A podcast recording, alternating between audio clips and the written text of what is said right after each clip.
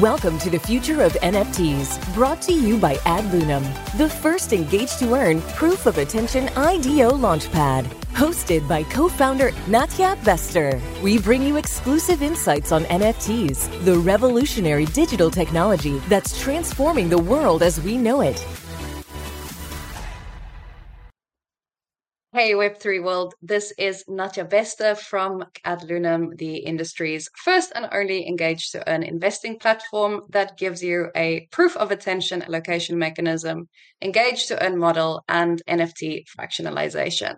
I am joined today by a group of lovely gentlemen all the way from Belgium, and we are going to be looking a bit into what is happening in the Belgian ecosystem in Web3. So stay tuned for what I think is going to be an amazing episode, because everyone comes with a wealth of insight and experience from their perspective corners of the Web3 space. So let's quickly do a round of introductions. So Lawrence, you said you're in Belgium right now, but you will be going to Spain later tonight. So I think some of us watching this after today's recording is going to be very jealous at the thought of doing Spain at this time. And others who are in the Southern Hemisphere are happy that they don't have winter. So Lawrence has an illustrious background, very passionate about bringing ideas to life, connecting people, creating enjoyable experiences. He's a member of CPG Club, former equity partner at strategy and innovation agency VODW, which is, has been acquired. Congratulations, Lawrence. Lawrence is an innovative thinker and a creative strategist at heart. He is an associate director and advisor at EY, VODW. Sorry, I knew I was going to get that wrong. And he is also a board member on the Economica alumnum for entrepreneurship. In Flanders. Interesting, Lawrence. I also spend quite a bit of time with students at universities when I was in Vietnam over COVID, because I was COVID refugee there. I ended up working also at a number of different universities, working with students in mentorship roles. And it's so incredibly enriching in a way that working in the professional world isn't always. So welcome. Very much looking forward to be speaking with you today. Over to Alexander. So Alexander, my son's name is also Alexander. So I don't know how do you prefer me to pronounce your name, because he's very particular about his. You can tell Alex. That's okay. That's a bit shorter. So I never call my son Alex, and I refuse to, but I will call you Alex. So Alexander is the founder and CEO of Site Manager, a no-code NFT marketing platform. Very, very excited to be talking to you today about no-code, because I think it's something that we are starting to see making waves in the Web3 space as well. And the Site Manager platform empowers agencies and web professionals to scale their web design business by building design systems that improve the workflow and collaboration between designers, coders, and end clients. And as a company building and working between designers and coders ourselves, I'm very well aware of how absolutely necessary a product like this is. So the Site Manager is currently leveraging its proprietary tool stack to empower brands to launch their NFT collections, no code, from our generation to post-mint experiences. So welcome, Alexander. Very excited to be talking with you today about what's happening in the NFT space.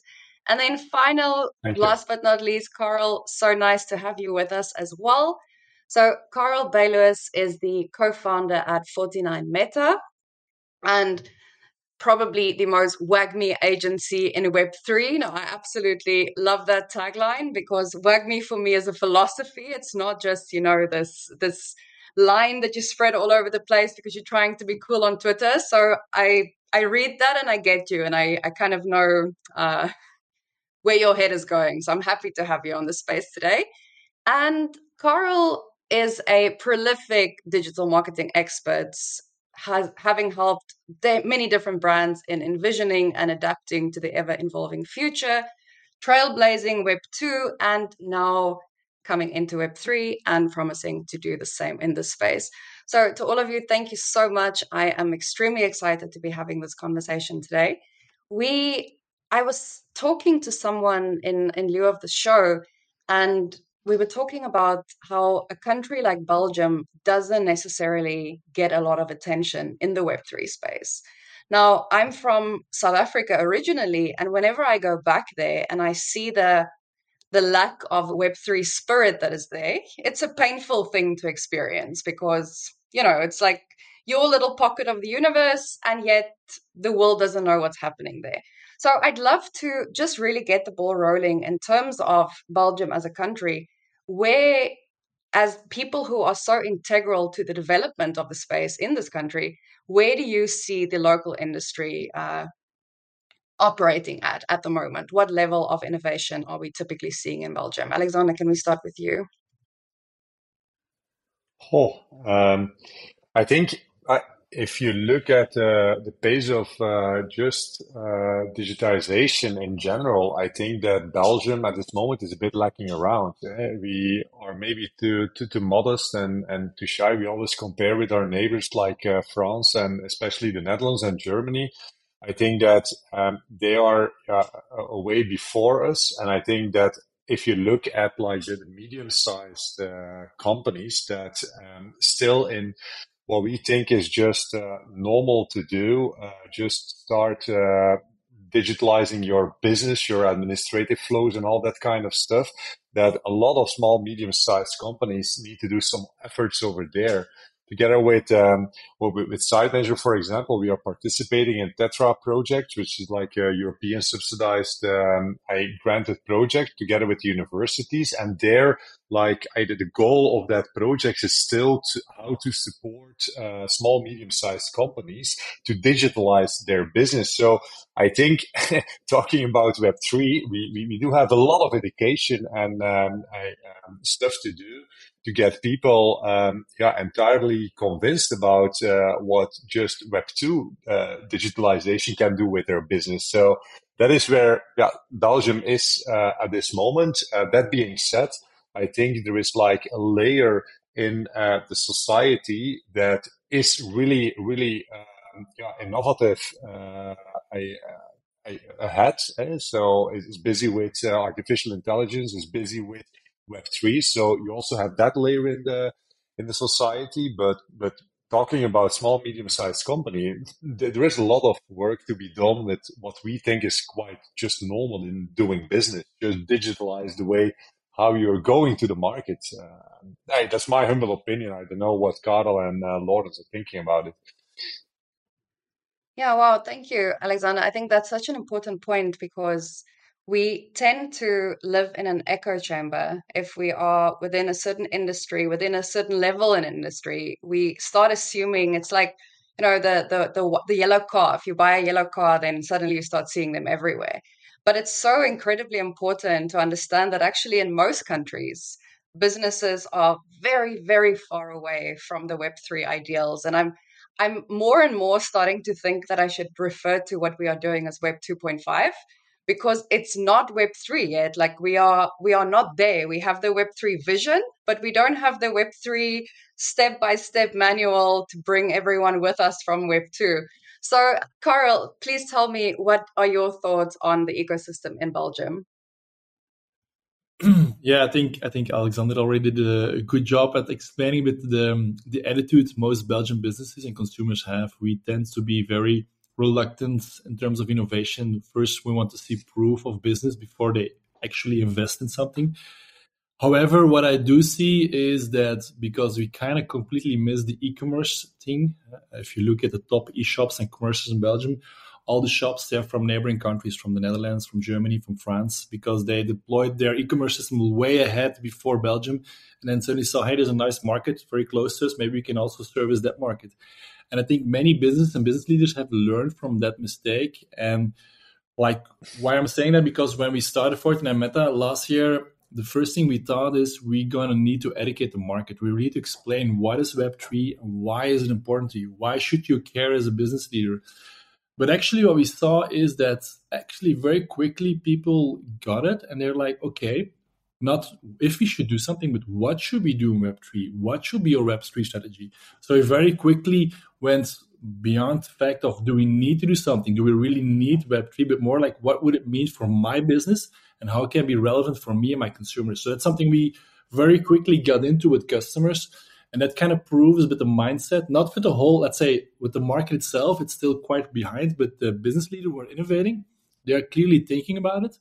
And if I see the speed between, let's say, my first Web3 event I had like almost 2 years ago until where we are today, it's really going very fast in that sense, I think. So I'm happy to see that we are adopting, but it's still the market itself is still far behind. The consumers are far behind, and understanding of NFTs and kind of things is still way beyond. But I think it's really good to see business thinking about it and already experimenting with it. Yeah, it's nice to get that perspective as well, because I was running a marketing agency in South Africa in 2012.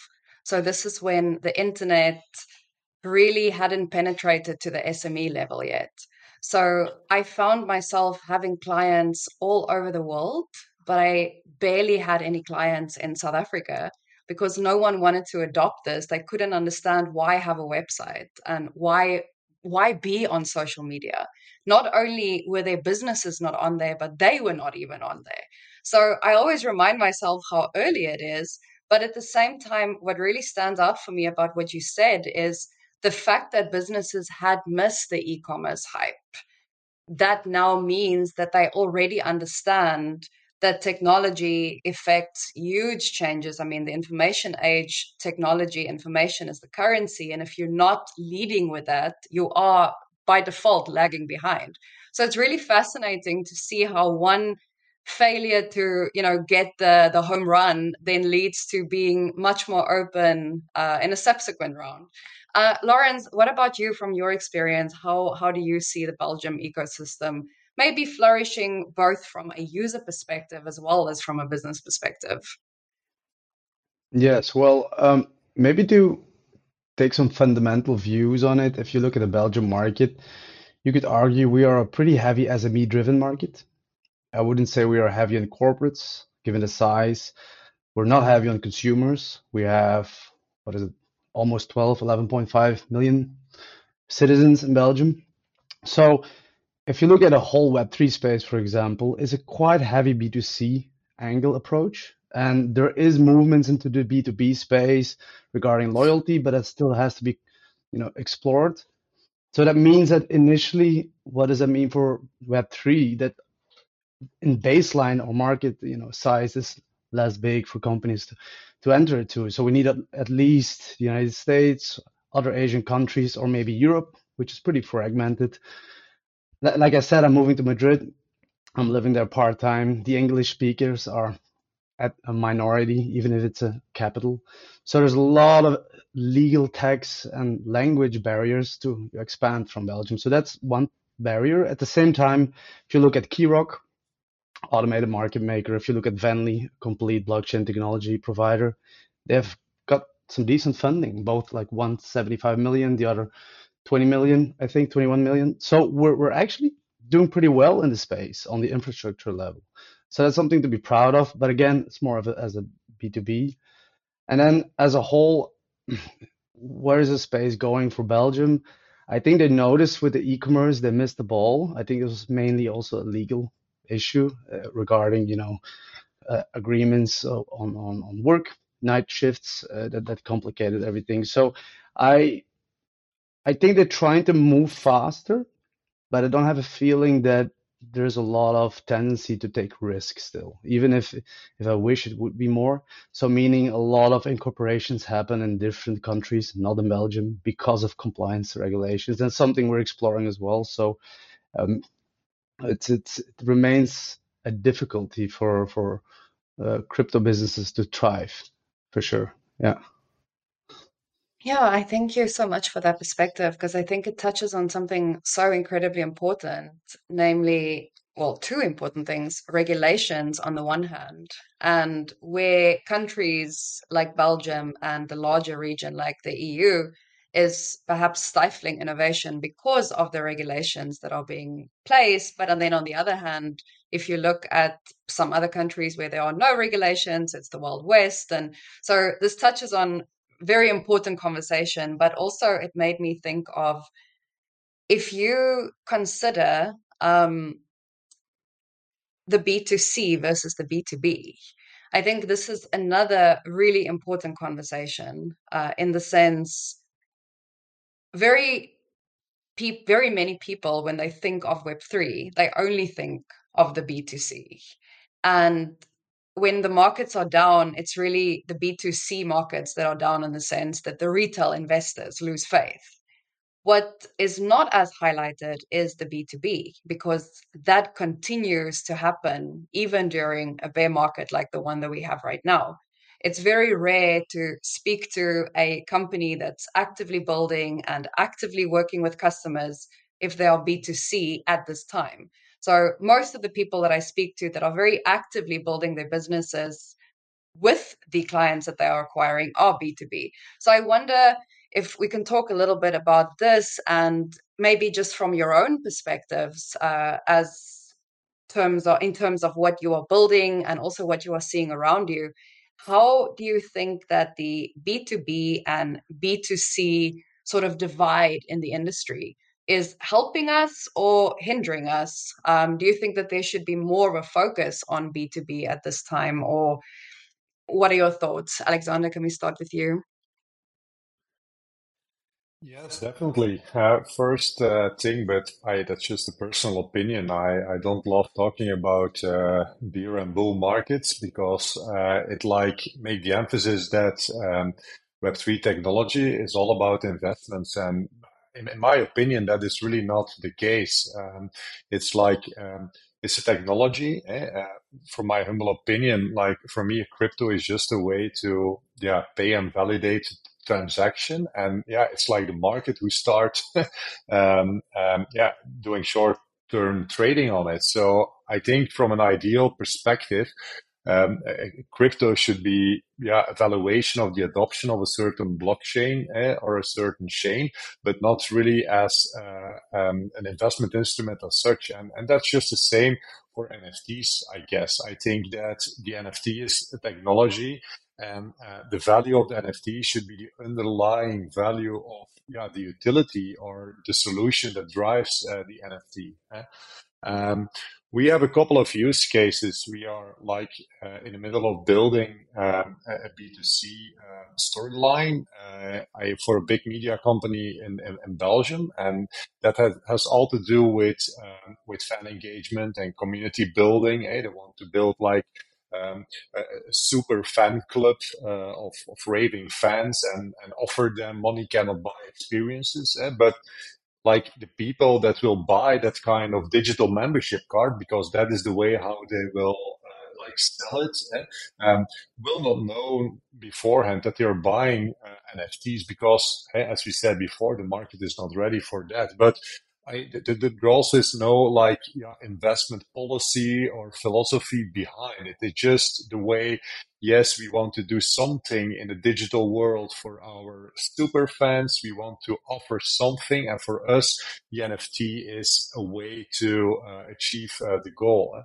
On the other hand, you do have great B2B examples as well. I'm in conversations with, for example, a fundraising agency that is thinking about new ways of collecting a network of business angels, and they use NFTs as a way to contribute in funding some products, some ideas, some companies. So that could be a way to think and how to use NFTs. And another way is, for example, how to use NFTs for employee retention, for example. So I think there are so many different use cases, and NFTs are just the technology behind it. It's just like listening to music. You say you listen to jazz or to blues or to R&B or something like that.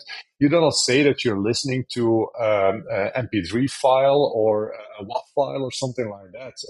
And that is, it's just a way how to build communities, a way how to prove digital ownership. And I think that is what needs to change in the industry as well. We are talking too much from a tech point perspective, instead of going to the essential case of the thing, and that's building solutions for companies, for enterprises, and make it incorporated in the global marketing strategy. That's how I look at it. Yeah, I 100% agree with you. I mean, we have this feeding frenzy whenever we are, as you say, this term even bull market connotates that it's all about the investment and all about the money. But when we have those healthy, and it's questionable whether it really is so healthy when the charts are green to that extent, because it really just attracts a lot of seedy characters, unfortunately, that have nefarious purposes for being in the industry.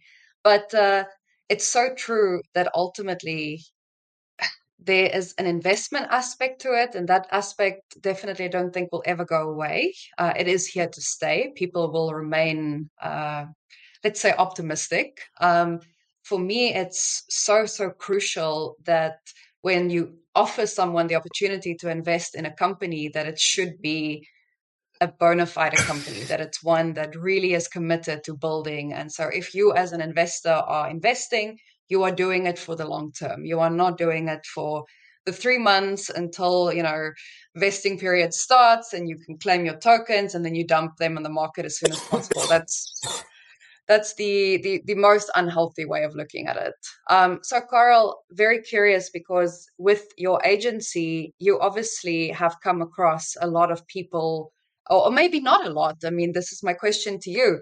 But as a marketer, let's say, you've come across people who have this mentality of, I'm just going to hype up at all costs, and it's not so important what I'm building. What's important is that I get the attention and I get the money, and I can, you know, my investors can dump, I can dump, everyone can dump, and it's just a dead project. So as someone coming from the marketing side, what are your thoughts on this phenomenon that we have, where it's not really about what we are building, but it's about what we can invest in? Yeah, it's a difficult split, eh? And I think initial phase we saw also in Belgium some examples which you could describe as a money grab, but actually I think that's also the cornerstone of our let's say philosophy. We call ourselves probably the most Wagmi agency in Web3.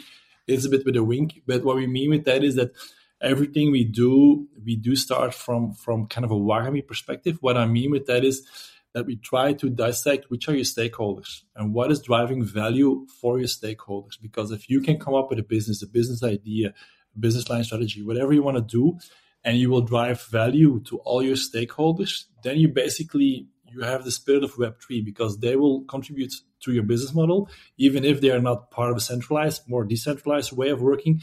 And I think that is quite important to start from that angle. And actually, we when we look into, like, with clients that want to do something and we feel that it's a hype project, we usually then advise not to do this, because one of the things we usually do is also look at, do you need the technology? Because sometimes people just want to do something in the metaverse. I want to open a virtual office in the metaverse, so, you know, I get some PR, I'm the first, and it's about branding. And I'm thinking, like, yes, but what is the value of it? Why are you doing it? And is it sustainable?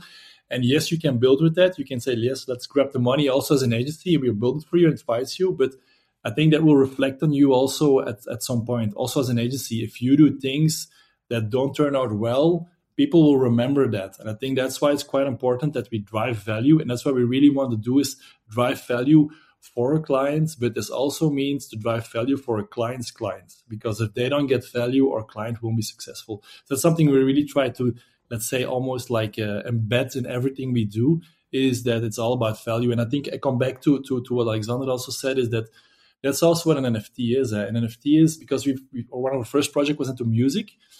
And why do people buy music NFTs? It's also, yes, they support the artists. Yes, they want, but it's also about ownership.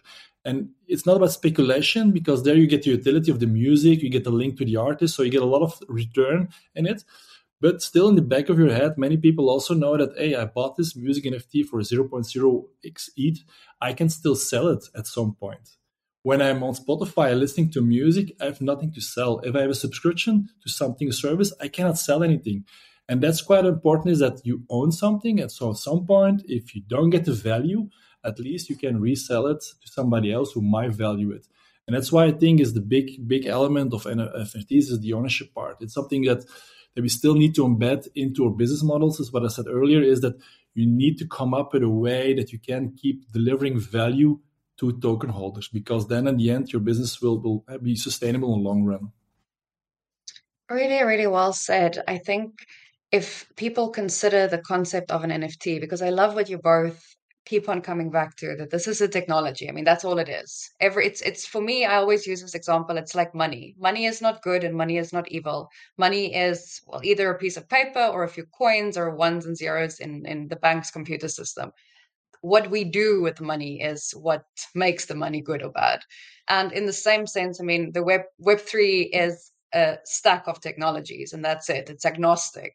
And everything that is done in the name of comes from humans. It doesn't come from the technology itself. So you can't villainize something that, you know, is a neutral technology. But I think what you touched on in terms of NFTs that are so important is an NFT has value whether there's speculation or not. So this example you use about the ownership, I mean, if I buy a CD, like a manual, you know, put into my CD player CD, and I keep the CD for 20 years, and after 20 years, okay, probably I'm not going to sell it for more than what I bought it for. I'll sell it for less because there's many copies and, you know, it's not really valuable because technology has changed. But if I don't know, buy an NFT, a Michael Jackson NFT, and the next day Michael Jackson dies, probably it will increase in value. So it's more that in the long run, there's a chance that it might increase in value. But then the reason I bought it is for the value that I was getting it up until that point. So I really love that differentiation that you made.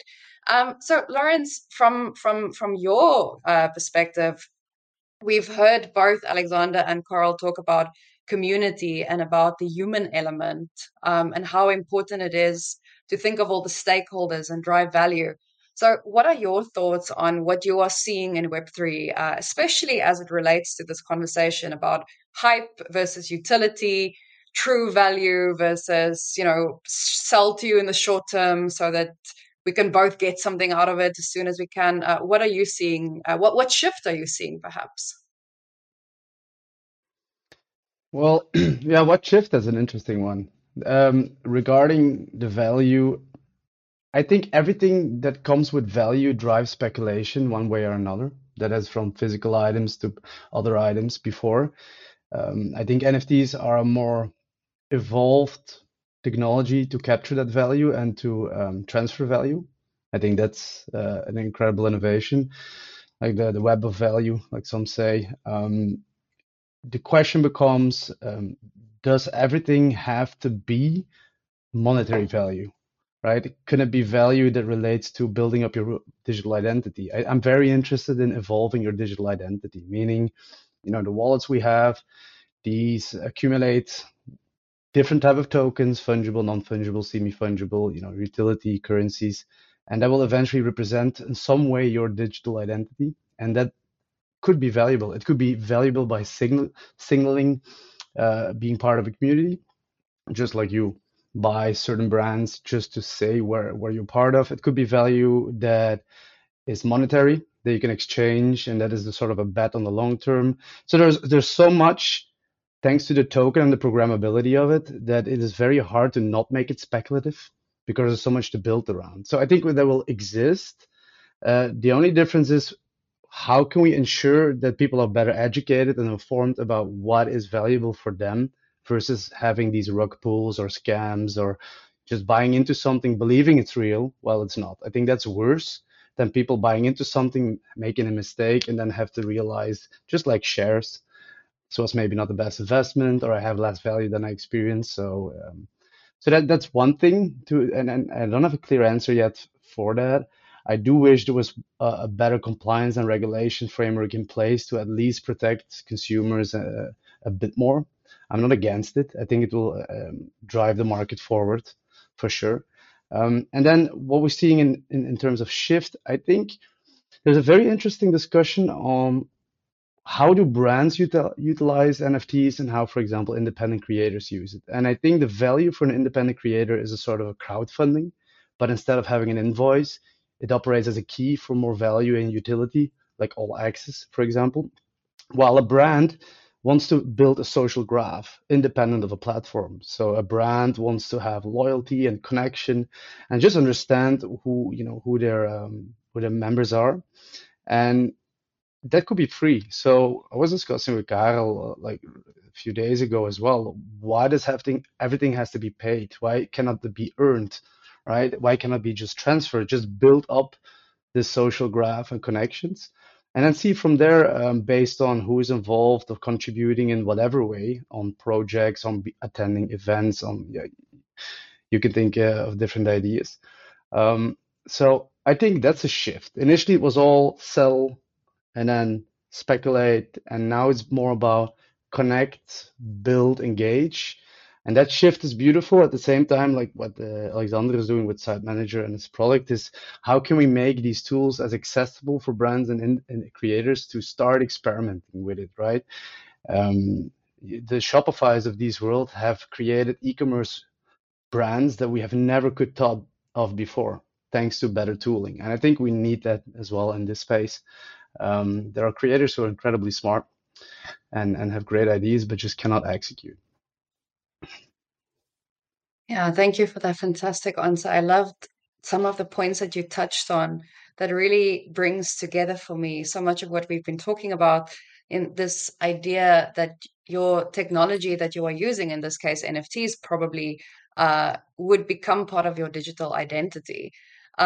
We look at how social media defines us. I mean, people are their Twitter accounts or they are their social platforms, whether it's Facebook or LinkedIn or Instagram. I mean, it becomes a digital extension of who you are. And there's so much potential with the technology behind NFT, not necessarily the use cases that we are seeing right now, but just to have this available for creators and to really put the options out there and the option to innovate. Because by the time that creators reach that next level of technological innovations with their communities and with the brand members that they have, if they are, as you say, a larger company, then these technological options are a possibility. So that's really, really exciting to me. So I'm wondering, in terms of, we look at NFTs as they are right now. We know that there are a bunch of weird looking apes and there are some funny little creatures drawn, and this is kind of what most people think about when they think about NFTs is, I don't get it, it's really stupid, it's really dumb.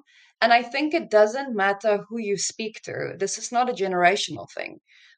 You speak to anyone that is not in Web3 and it's almost like a chorus, like the emperor without clothes, like, oh, how can I see that he's not wearing any clothes, but no one else? So they have this idea that people in Web3 have been duped, right? Like we are the ones that live under an illusion, and the bubble is going to burst, and all of this is going to disappear, and it will one big joke will be on us.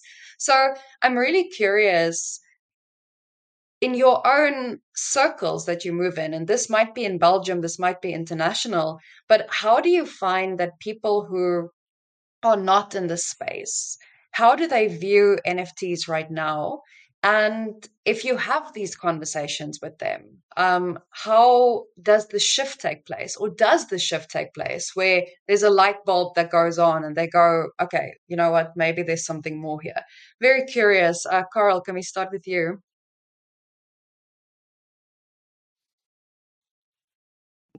Yeah, I was laughing because I kind of had the same, let's say, the same reflection when I first, like my first, let's say, encounter or first time I got into it was when I saw Gary Vee draw his doodles and selling it for like thousands of dollars. And I was like, I couldn't wrap my head around it, what was going on. And I was not necessarily joking about it, but I was just curious of what is the catch? Why don't I see it? So I think all of us have at some point when we first encountered it really thought about what is this about?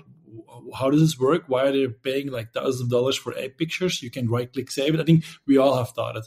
And I think what was for me kind of the eye opener was when I dug into that case of what's Gary Vee doing. And he explained, look, the ticket, the NFT is also your access to the next three V-Cons I'm going to organize, and they're going to be huge. They're going to be a lot of...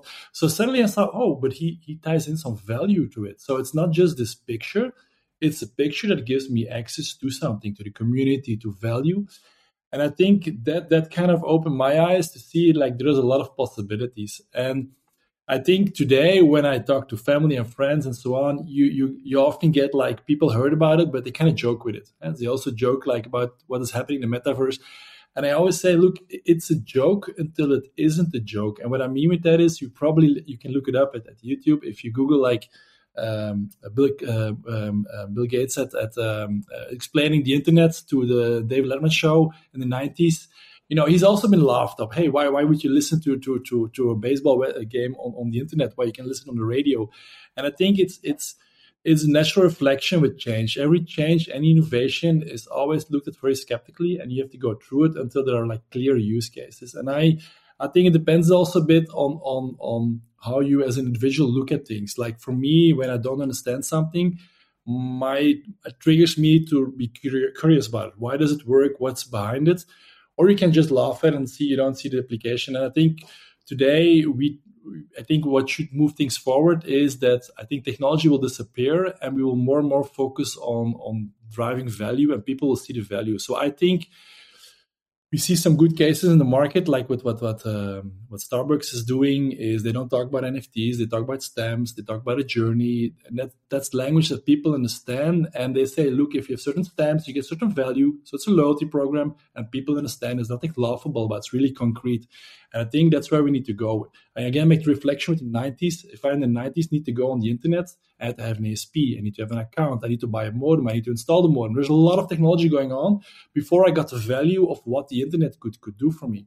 And I think today is the same thing. You need to create a wallet, you need to buy crypto, you need to do a lot of things. You need to see your seed phase, you need to, a lot of technical barriers that kind of we need to overcome until you see the value. And I think those will start to get disappeared. And I think there's a role of big brands, big companies to take the lead, to take the consumers and onboard the consumers into Web3 by providing value, lasting value to them as a, let's say, consumer of them. And I think that's where people probably, I mean, NFT will disappear. We'll talk about digital collectibles. So I think things will slowly start to adopt and be integrated into, let's say, more concrete examples, and then we'll see market adoption.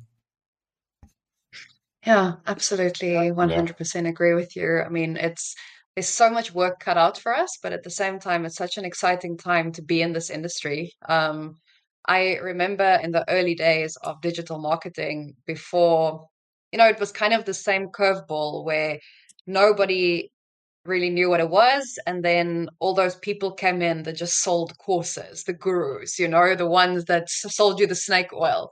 And that put so many businesses off of going onto the internet because it was all that sleazy place.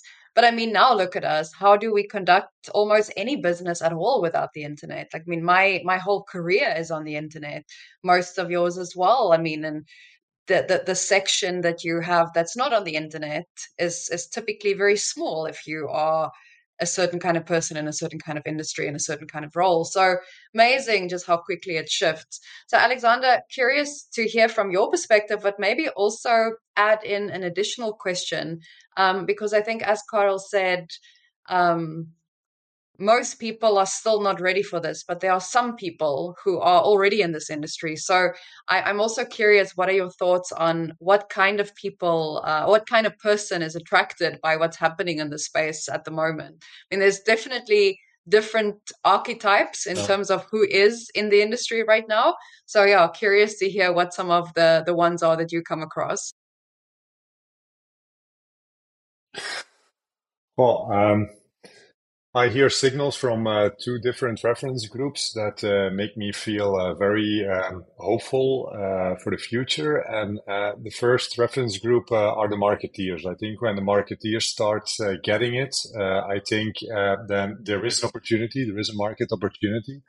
And I'm talking to those marketeers, they start getting it in a way, and I refer to what Lawrence was stating before, I love the idea in a way like, show me your NFTs and I tell you who you are.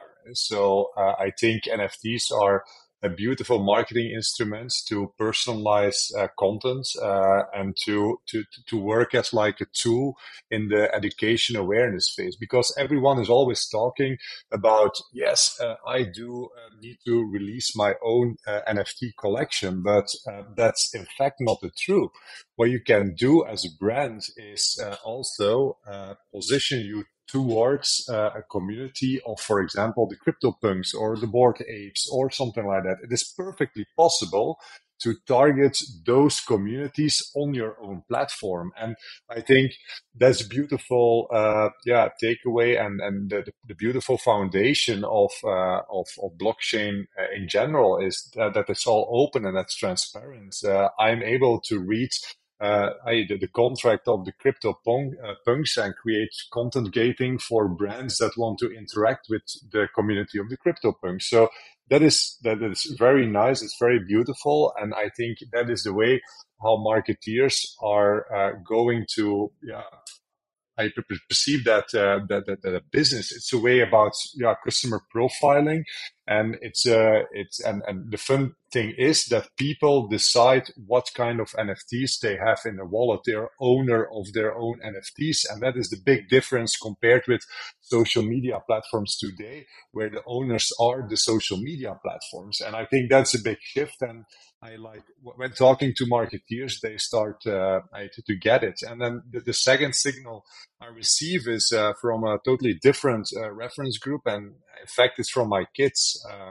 They're much younger, of course, but they live in that world. They live in the metaverse. They play Roblox, Minecraft, day in, day out.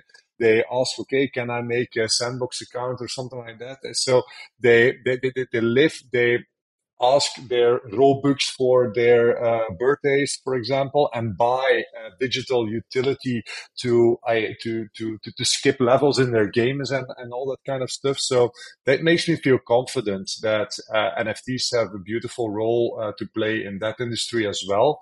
I think we can improve in interoperability between the different games and all that kind of stuff, but it will be there. How cool is it that, for example, if you are the marketing manager of a football club, for example, that you release like a cap with I branded in the colors of the football club, and that you can use it or wear it in your avatar in the different games to make people show that you're a fan of a club. I think that's beautiful, and it's already there. It's not that far away. Of course, there's a couple of steps to be taken, but I'm quite hopeful to it. I see a big switch the recent months. I think, in fact, that the bear market is perfect for that, because also we are more focusing on the technology and on the solution, on the added value, instead of focusing on the hype and on the quick earns. So I think being in this kind of market also is a good thing, because we are more into education instead of speculation, I would say like that. And that helps the other part of the community that's not into Web3 to start adopting and to start reading about it. Yeah, there's definitely amazingly exciting times up ahead. But I was laughing because I'm also the mother of a Minecrafter. And he's turning 17, but, he started playing Minecraft when he was, I don't know, 6, and it will be with him. I mean, he still plays and he's extremely loyal. So this to me is always the prime example of community is when you want to target your target audience, you can't like the bat signal, kind of project it on the city skyline and then hope that everyone will come to you. I mean, you really have to make sure that you go where your community is, where they are happy, where they are themselves. And then you have to treat them according to who they are, not according to who you want them to be. Because I asked my son about some of the big brand integrations. I think there was one recently with Minecraft and Burberry, if I'm not mistaken. And I mean, my son is for sure not the target audience. But initially when I asked him about this, he was like, well, I don't see the point. Like, what would the point be? But then because he had my attention, and I had his attention in this topic. We really started digging deep and, you know, researching, but what does it look like and what is the response? And then the more he looked at these hoodies, he was like, huh, I mean, I wouldn't pay that much for it, but it's actually pretty cool. So I saw almost that brand interaction happen. So I found that incredibly interesting. But also on the other note, I had a conversation with him yesterday about Dungeons & Dragons. Now, I don't know who of you have played Dungeons & Dragons before, but I mean, D&D is absolutely one of these communities. I think it was started in the 1970s or the 1980s or somewhere really long ago, and people have been loyally playing it ever since. And there's now recently apparently been an announcement that Wizards of the Coast, which was acquired by Hasbro many years ago, Hasbro is now moving away from the non-commercial aspect. So from now on, they're going to completely commercialize the game. You won't be able to play the game in the same way that you were before, at home with your friends. You don't have a dungeon master. And my son came to me last night and he was horrified because he'd wanted a D&D tattoo. And he said to me, I can't get it anymore. I mean, I can't have a tattoo on my arm that represents this company that just wants me to pay. So for me, there was, I 100% agree with you, Alexander, on how seeing the world through your kids' eyes makes you understand where we are going. And especially with the new generation, how many brands are getting it wrong because they are using brand thinking mentality that's for a different era, different age, and they are kind of copy pasting it on what's happening today. So Lawrence, we've spoken so much about, you know, B2B, B2C, the value that NFTs need to bring, the technology that it is. But where do you see us going from here? We come from this NFT legacy of, you know, one painting is sold for $69 million and all the artists are flocking there and everyone has suddenly become, you know, the next Picasso. And where are we actually going with NFTs? If you look at it from with a sobering perspective, beyond what people want it to be, beyond what it can be, because sometimes what's possible is not necessarily what's going to happen. So realistically, where do you think we are going with it as we speak in this year going forward? Well, in this year, I think there's a lot of being built for the moment. I think this year is a pretty small window still. There are so many verticals. I see it moving. I think generally in the spaces of like one thing I'm very interested in is the spaces with a very low liquidity, meaning how can you liquidize things that have a low liquidity but need some transferability to create interest. And recently I was having a talk with somebody regarding hotels and booked rooms and how can you have a secondary trade of rooms booked in hotels, create that liquidity, just like tickets, for example. Tickets that are only liquid through ticket swaps. There's an intermediary who facilitates this. How can you facilitate this through tokenization? So it's more of the tokenization of assets that are not liquid, and you can make it liquid because it's not locked into a central platform.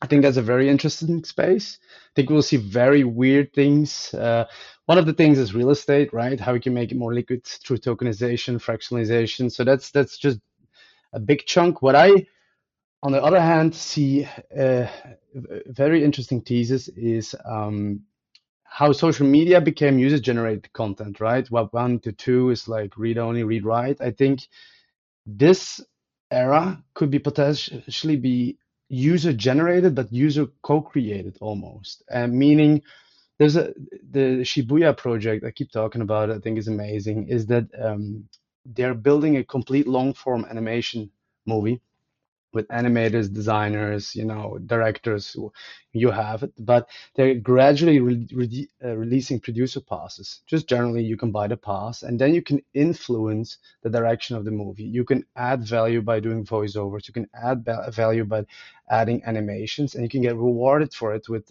tokens.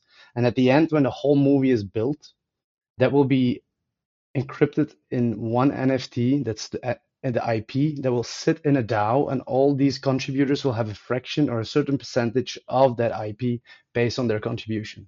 So you will see a lot of bottom-up brands being completely built up instead of having this central companies who say, we're going to build this, we're going to hire these people, and we're going to build IP and let people consume. I think there's a huge flip, a shift. So it's the user-generated, user-created movement. And that's something that interests me incredibly.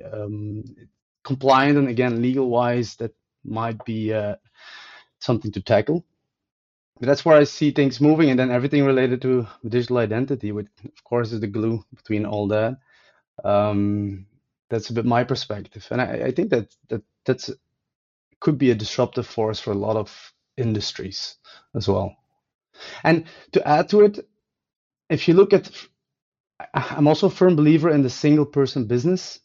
You see that growing more and more. You saw the first wave of freelancers, and then you gradually, thanks to the democratization of internet, the tooling, you'll see single people or very small groups have acquired of large businesses and products built out. Again, I see the power of the decentralization of the masses, connecting in networks, building products, businesses, and brands the way we haven't seen before. Instead of you incorporate a business, you hire people, it becomes big, and you evolve. And that interests me the most. So. Yeah, it's we think about the creator economy as, well, bunch of content that lives on the internet. But what I personally also really love about what's happening is exactly this democratization of just everything.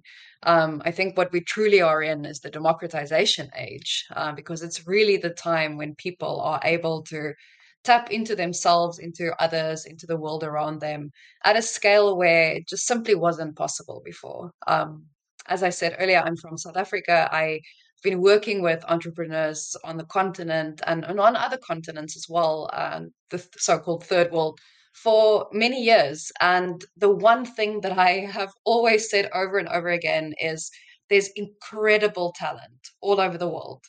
But when you are from Africa, you simply don't have the same amount of opportunities that you do when you are from the US or from Europe or from Australia or, from an high income nation where there's also mental health support and there's physical health support and there's welfare and there's programs. And, there's just so much help from so many different sources compared to when you are just someone from not that social standing.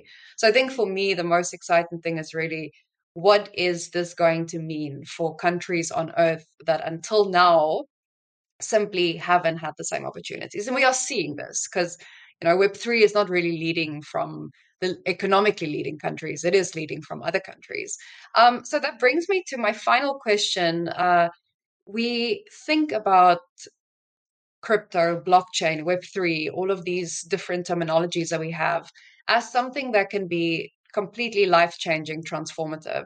So I would love to hear, what is your personal philosophy about how being in this industry, being part of this industry is life-changing? How has it been for you, and what does it have to offer for other people in the world? Alexander? Whoa, that's a high-level question. I think I'm quite humble to that. I think if from our perspective we can contribute to this trend, to this industry by making it accessible to the majority of people and not only to developers. I think that is what we would like to achieve. So in a way, I'm always referring to that one, it has taken, I think, 15 years to, for no code to be like a trend in the classical Web2 industry. And it won't take that long for Web3. And I think if we do have a role to play, I think that it is by our no-code technology, make it as accessible to as many people as possible by marketeers, by solo entrepreneurs, by artists, by whatever person, business that want to be become familiar with Web3 and NFT technology. So that is how I look at it. From a personal perspective, I love it. I'm into it. I'm into innovation. But I know myself, I think when there is within 5 years, a new trend, a new innovative space, probably I will tend to digging into that as well. So it's more like, it's very interesting because it opens new doors. It's technology that will facilitate new opportunities to a lot of businesses. But it will be a trend like other trends has been there.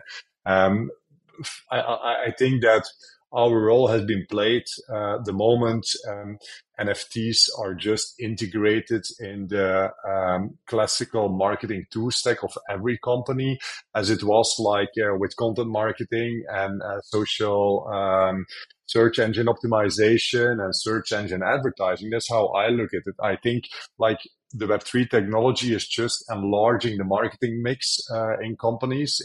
It's a way, I'm now mostly referring to NFT technologies. Of course, you also have the DAOs and so that makes it possible to create new business models. But from our perspective, I think when we could be a part of that future marketing team with our technology, I think my story has been written.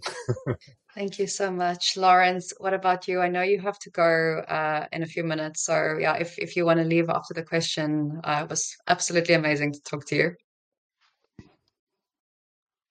No, yeah, for sure. So for me, it's more of I have connected with people across the globe who I wouldn't have known otherwise to be able to connect to. And you have social media, but up till the moment I was into this tokenization, utility tokens, NFTs, I had social media, but I wasn't very inclined to go into communities on LinkedIn, communities on Facebook. It felt very fickle. The moment I got skin in the game, or at least a sense of ownership, that changed my behavior. I was more economically aligned, more emotionally engaged, and that changed. It feels like such a thin nuance, but it's an important one.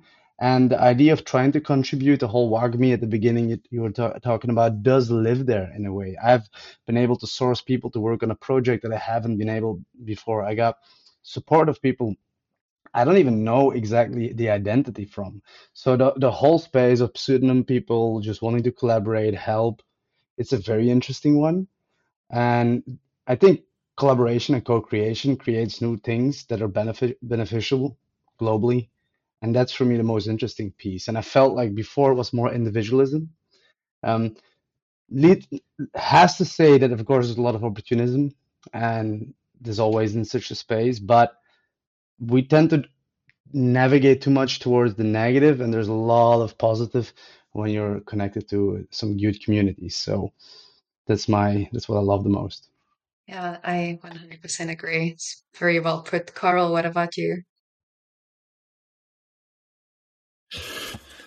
Yeah, I think Web3 technology, blockchain kind of offers an opportunity to break a lot of boundaries. And what I mean with that is, for example, we already spoke, we work with people or with communities across the globe. Even if you launch a project, you launch an NFT, you immediately launch it globally because you cannot control which area it is. It's about decentralization.